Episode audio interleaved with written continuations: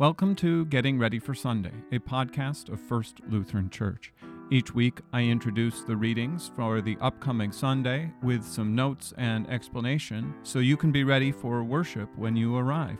I look at the Old Testament, Psalm, Epistle, and Gospel reading for the upcoming Sunday and offer a few notes and explanation. The Gospel reading for Reformation Sunday, October 29th, 2023 comes from John chapter 8 verses 31 through 36. So Jesus said to the Jews who had believed in him, If you abide in my word, you are truly my disciples, and you will know the truth, and the truth will set you free. They answered him, We are the offspring of Abraham, and have never been enslaved to anyone. How is it that you say, You will become free? Jesus answered them, Truly, truly, I say to you, Everyone who practices sin is a slave to sin. The slave does not remain in the house forever, the Son remains forever. So if the Son sets you free, you will be free indeed. Here ends the reading.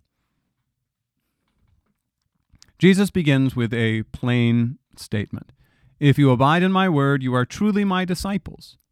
So if we listen to Jesus and we study and hear and remain, abide, dwell in his word, we will be his disciples.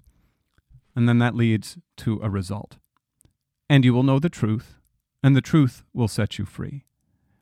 So if we abide in Christ's word, Christ's word fills us and we live in it and we dwell in it, then we will know the truth about the world, and the truth will set us free.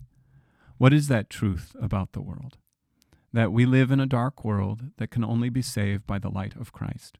That the forces of sin are always calling towards us, calling us away from God. All we have to do is remain with Him. We will be His disciples and we will be saved. Now, this brings about a response in the Jews who believed in Him, because that's who Jesus is talking to, not, uh, not strangers, but the Jews who were following Him. They say, we are the offspring of Abraham and have never been enslaved to anyone. How is it that you can say you will become free? I can imagine Americans saying something similar. We're the freest country in the whole world. How can you say you will become free? We don't have tyrants. We don't have anybody who's in charge. We are ruled by the people. Both of them are making a claim.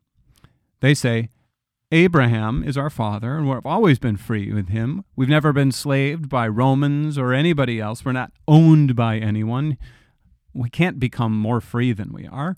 And Americans might reply, we have po- uh, political freedom. We can make decisions and do things without asking for a tyrant to rule over us. How can we become free?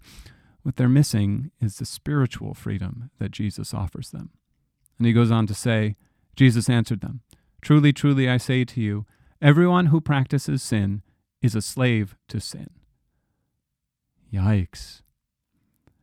Sometimes the idea of freedom that we have in our hearts is actually the freedom to sin. Like, we don't want to be oppressed by the desire to do good.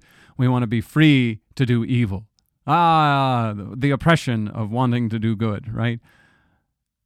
When we practice sin, when we practice evil, we're a slave to it. And so much of our hearts and our desires is like that.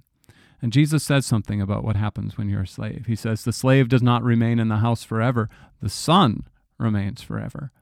So if the Son sets you free, you will be free indeed.